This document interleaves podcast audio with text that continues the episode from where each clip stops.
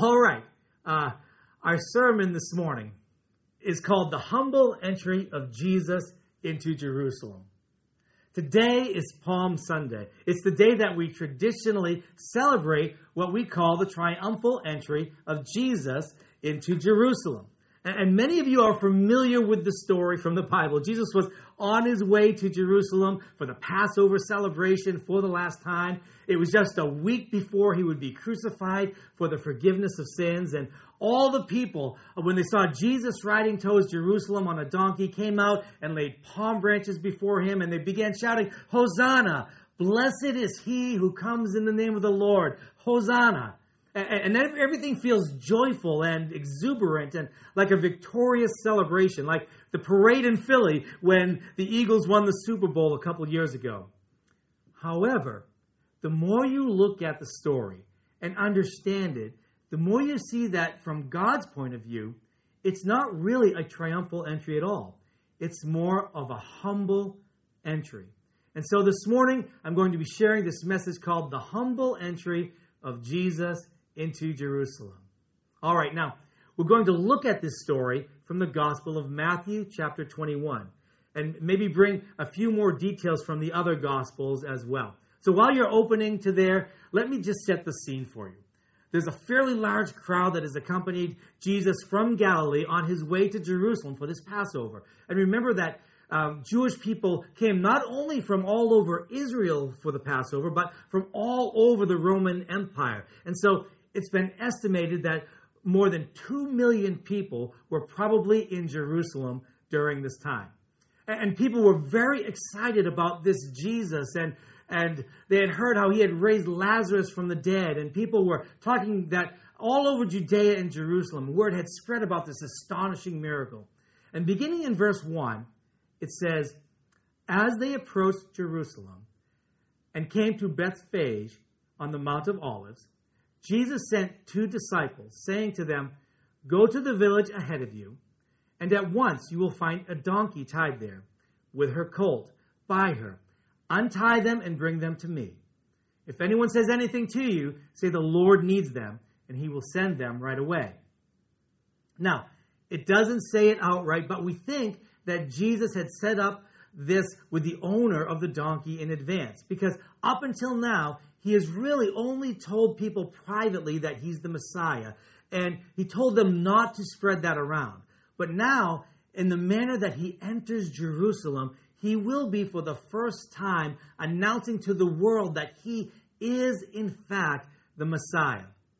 So going on in verse 4, it says, "This took place to fulfill what was spoken through the prophet Zephaniah." Now, the prophet that he's referring to here, Zephaniah, it's in chapter 5, and it's a quote from Zephaniah chapter 9, verse 9. And it says, "Say to the daughter of Zion, behold, your king is coming to you, humble and mounted on a donkey, a colt, the foal of a donkey." Now, look at that phrase again, humble and mounted on a donkey. Now, this verse in Zephaniah had long been considered by the rabbis and the Jewish people to be a messianic prophecy. They believed that when the Messiah came to set up his kingdom, he would fulfill this prophecy by riding into Jerusalem on a donkey. As a matter of fact, they believed this so much that prior to Jesus, there had been a number of people claiming to be the Messiah who had gathered followers and tried to ride into Jerusalem on a donkey in the hopes that the people of Jerusalem would rally around them and take over the city. And in the end, it only resulted in the Romans capturing them and putting them to death, because they were only an imitation of the real Messiah. You know, that's part of the devil's playbook. He often tries to lead people astray by imitating the genuine. And so the people knew that the Messiah would ride into Jerusalem on a donkey. However, they unfortunately missed the obvious message of this verse. And because they misunderstood the nature of the coming of the Messiah, they missed what this verse was saying. For you see, in the Old Testament, in the prophets, when they described the Messiah, they described him in two ways. He's described in many places as a reigning kingly Messiah who would restore the fortunes of Israel and make Israel the chief among the nations again. But he's also described as a suffering servant Messiah who atones for the sins of his people. And what was difficult to see from their perspective was the time period called the church age that was in between the appearance of the suffering Messiah and the reigning Messiah. Kind of like looking at two mountains in the distance, and from your perspective, they may look like they're right next to each other, but in reality, there's a valley in between, and one is much further away. And so during this time, there was a very heightened expectation of the coming of this reigning Messiah, probably due to the oppressive Roman government and the desire for freedom and liberty. And besides, to the natural mind, a victorious Messiah is much more exciting than a suffering Messiah. And so they completely missed this idea of a suffering Messiah. Even though Isaiah chapter 53 and Psalm 22 so beautifully displayed how he took up our pain and bore our suffering, and how the punishment that brought us peace was upon him, they missed it because they were looking for a reigning Messiah. But Jesus came first as a humble servant, suffering Messiah. Look at the words of this verse. The very wording of the verse should have given them a clue that their idea of a military Messiah who would kick out the Romans was off base. It says, "Your king comes to you humble." One translation says gentle. Another says lowly, not victorious, not as a warrior. And then it also says that he was riding on a donkey. Now, kings, when they entered a city victoriously, they usually rode on horses, and often they would have their armies parading ahead of them, and their captives would be in chains following them. And when Jesus comes back, it's describes him in Revelation this way, as riding on a white horse. But the donkey is a symbol of peace.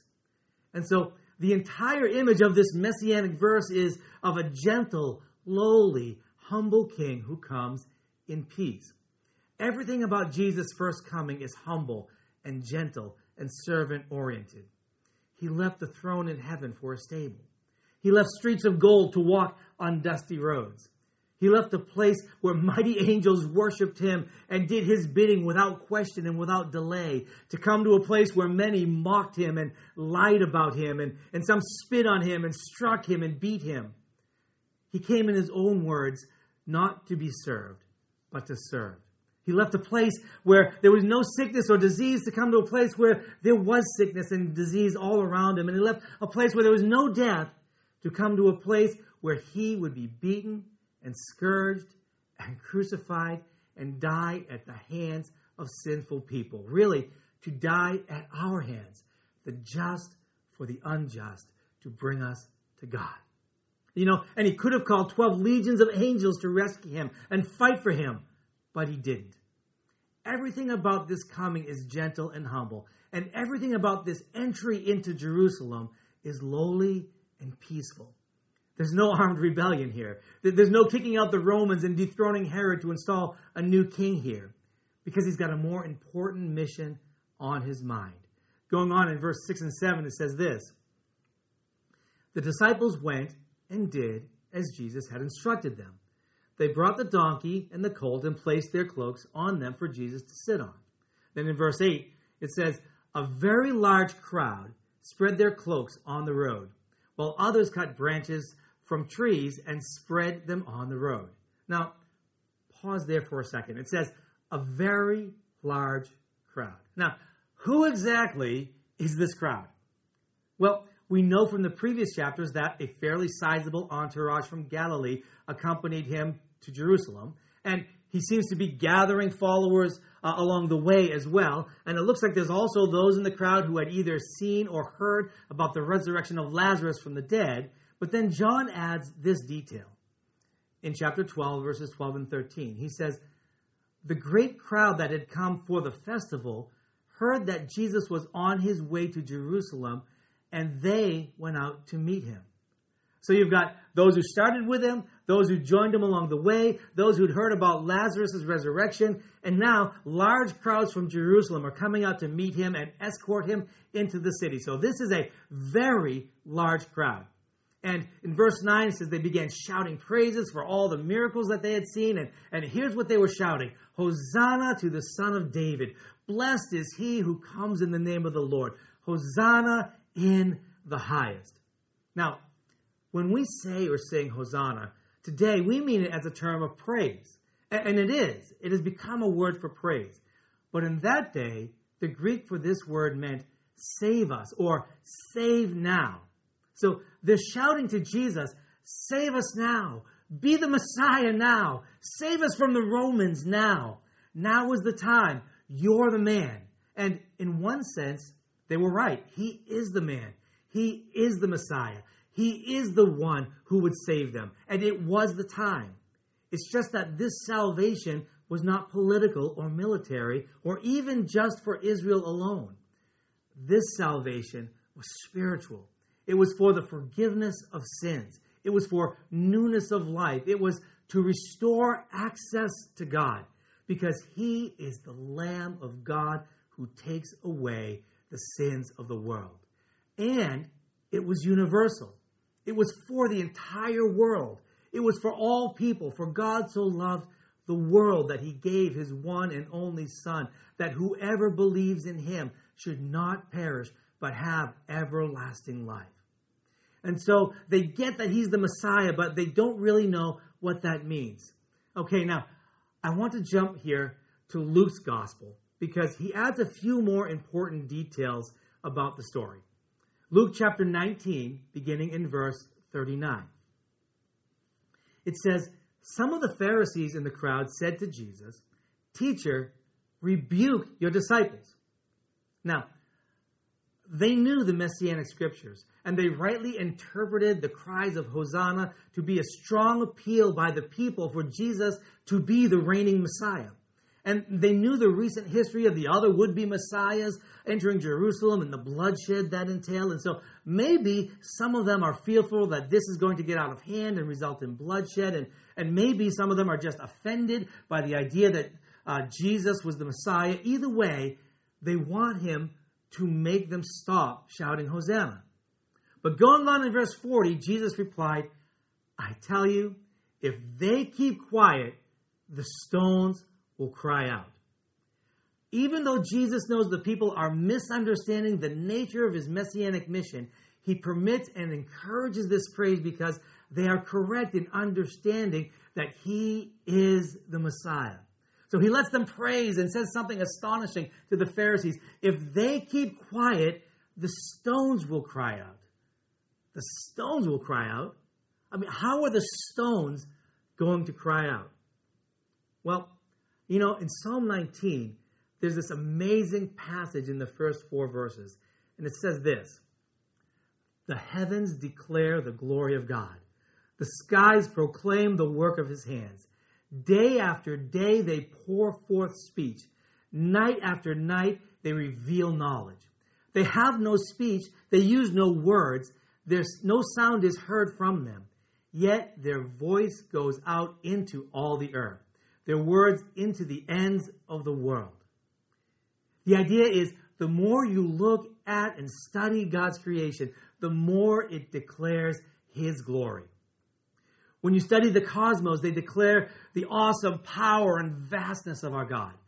When you go small and study microbiology and discover the amazing intricacy of the body and all the machines that are operating in a single cell of your body, it declares the intricacy of a vast and infinite mind that is behind all of this. Truly, the heavens pour forth speech and declare the glory of God.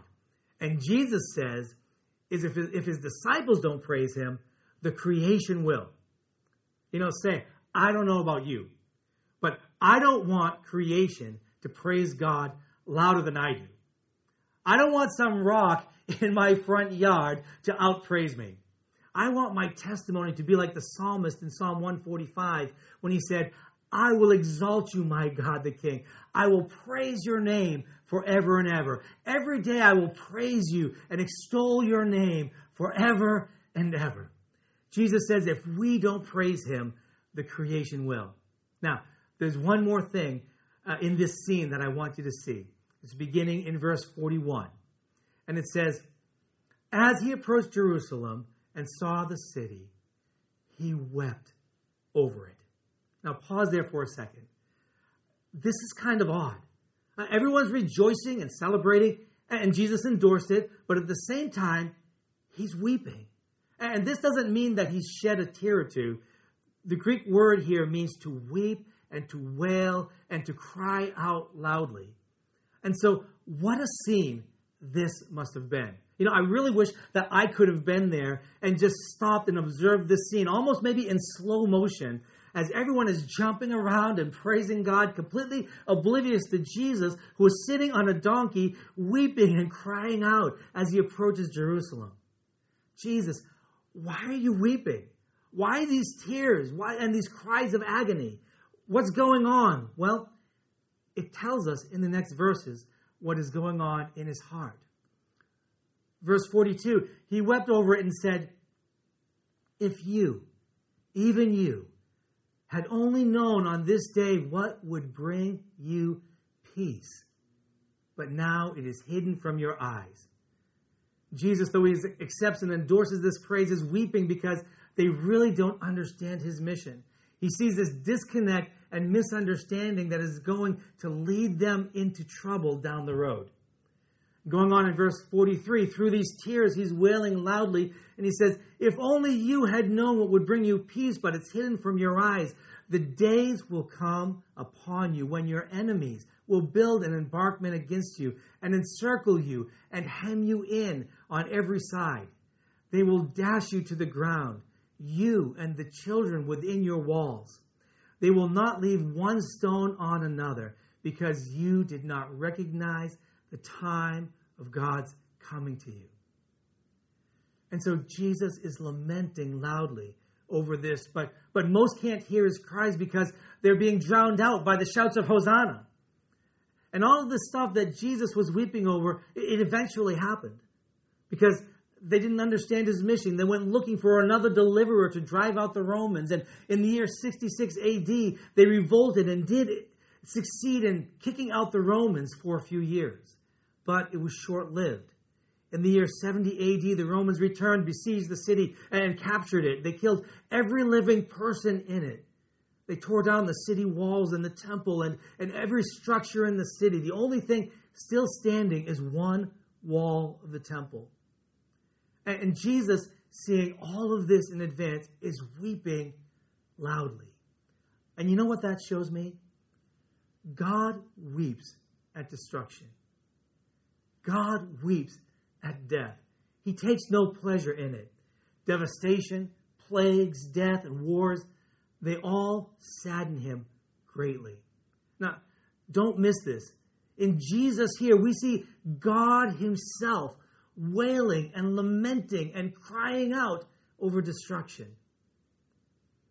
He would rather that we know what brings us peace. He doesn't want to miss it as they did. In the case of the people that day, they misunderstood or ignored Jesus' mission, and in the end it resulted in the destruction of Jerusalem. But there's something else. There's another judgment coming, another destruction coming. The Apostle John describes it this way in the book of Revelation, chapter 20. He says, "Then I saw a great white throne, and him who was seated on it. The earth and the heavens fled from his presence, and there was no place for them. And I saw the dead, great and small, standing before the throne, and books were opened. Another book was opened, which is the book of life. The dead were judged according to what they had done as recorded in the books. And anyone whose name was not found written in the book of life was thrown into the lake of fire." Now, this is a fearful passage of Scripture, and some people avoid it, but I wouldn't be honest with you if I said it wasn't there. And I believe Jesus weeps over this like he did over Jerusalem. I believe just like that day in Jerusalem, Jesus would rather have us recognize the time of his coming, the time of opportunity, and know what brings us peace with God and from God. Did you know that God is often referred to in the New Testament as the God of peace? And often the apostles began or ended their letters by saying something like, Grace and peace be with you from God our Father and the Lord Jesus Christ. You see, there is a peace that we can have with God and from God. And before we can have the peace that comes from God, we must first have peace with God. And if you're not yet a follower of Jesus, if you really haven't had a relationship with him, here's what he says to you in his word. He says, God is patient with you, not wanting anyone to perish, but for everyone to come to repentance. And John tells us this is love, not that we love God, but that he loved us and gave himself as an atoning sacrifice for our sins. You see, you can't save yourself. I can't save myself. I could never be good enough to earn God's favor, to earn a place with God in heaven. If you're going to be okay with God, if you're going to have peace with God, you have to come to him in humility and in repentance and in faith in Jesus.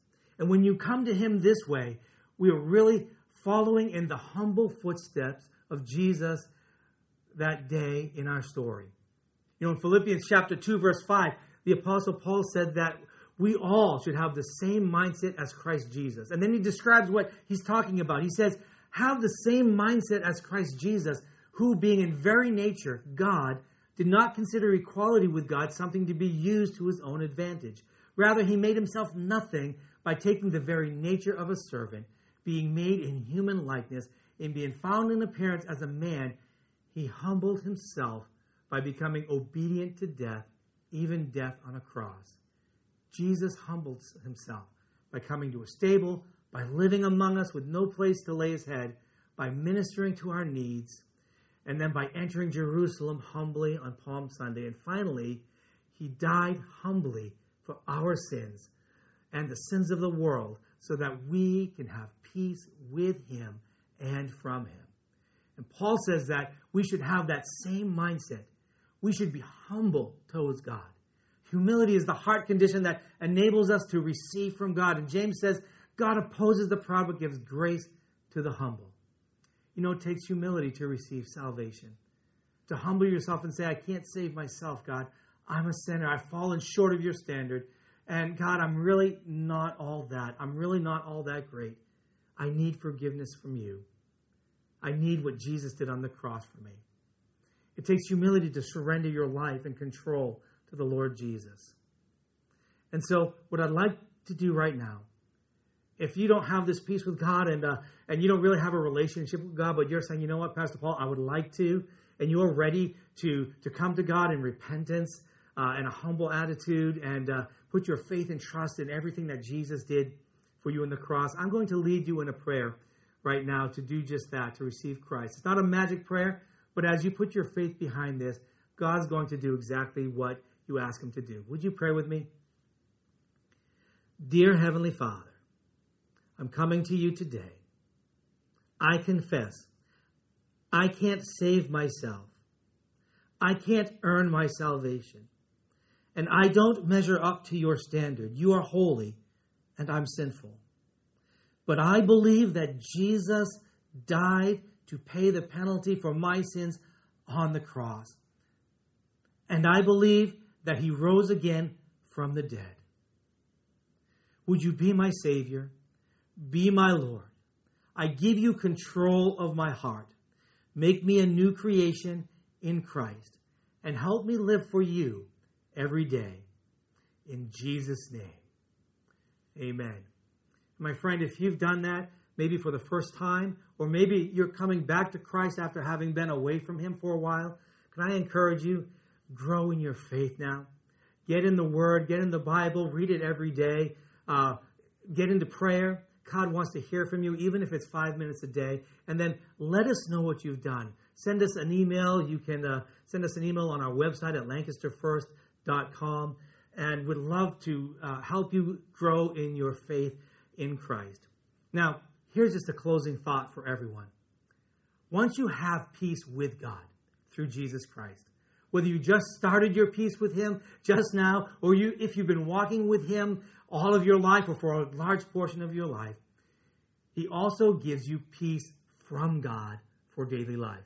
He says things like, The God of peace be with you, and may the Lord of peace himself give you peace at all times in every way, and grace and peace be yours in abundance. And don't be anxious for anything, but in all things by prayer and petition with thanksgiving, make your requests known to God. And the peace of God, which transcends all understanding, will guard your hearts and minds in Christ Jesus.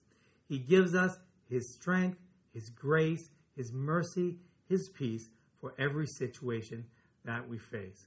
So would you just bow in with me in prayer to close this service, and then God bless you, your week and your day. Heavenly Father, thank you for the word today and for worship today. I pray for each one who's been tuning in, God, that your grace, God, and your peace would be the portion of each one, for it's in the name of the Lord Jesus I pray. Amen.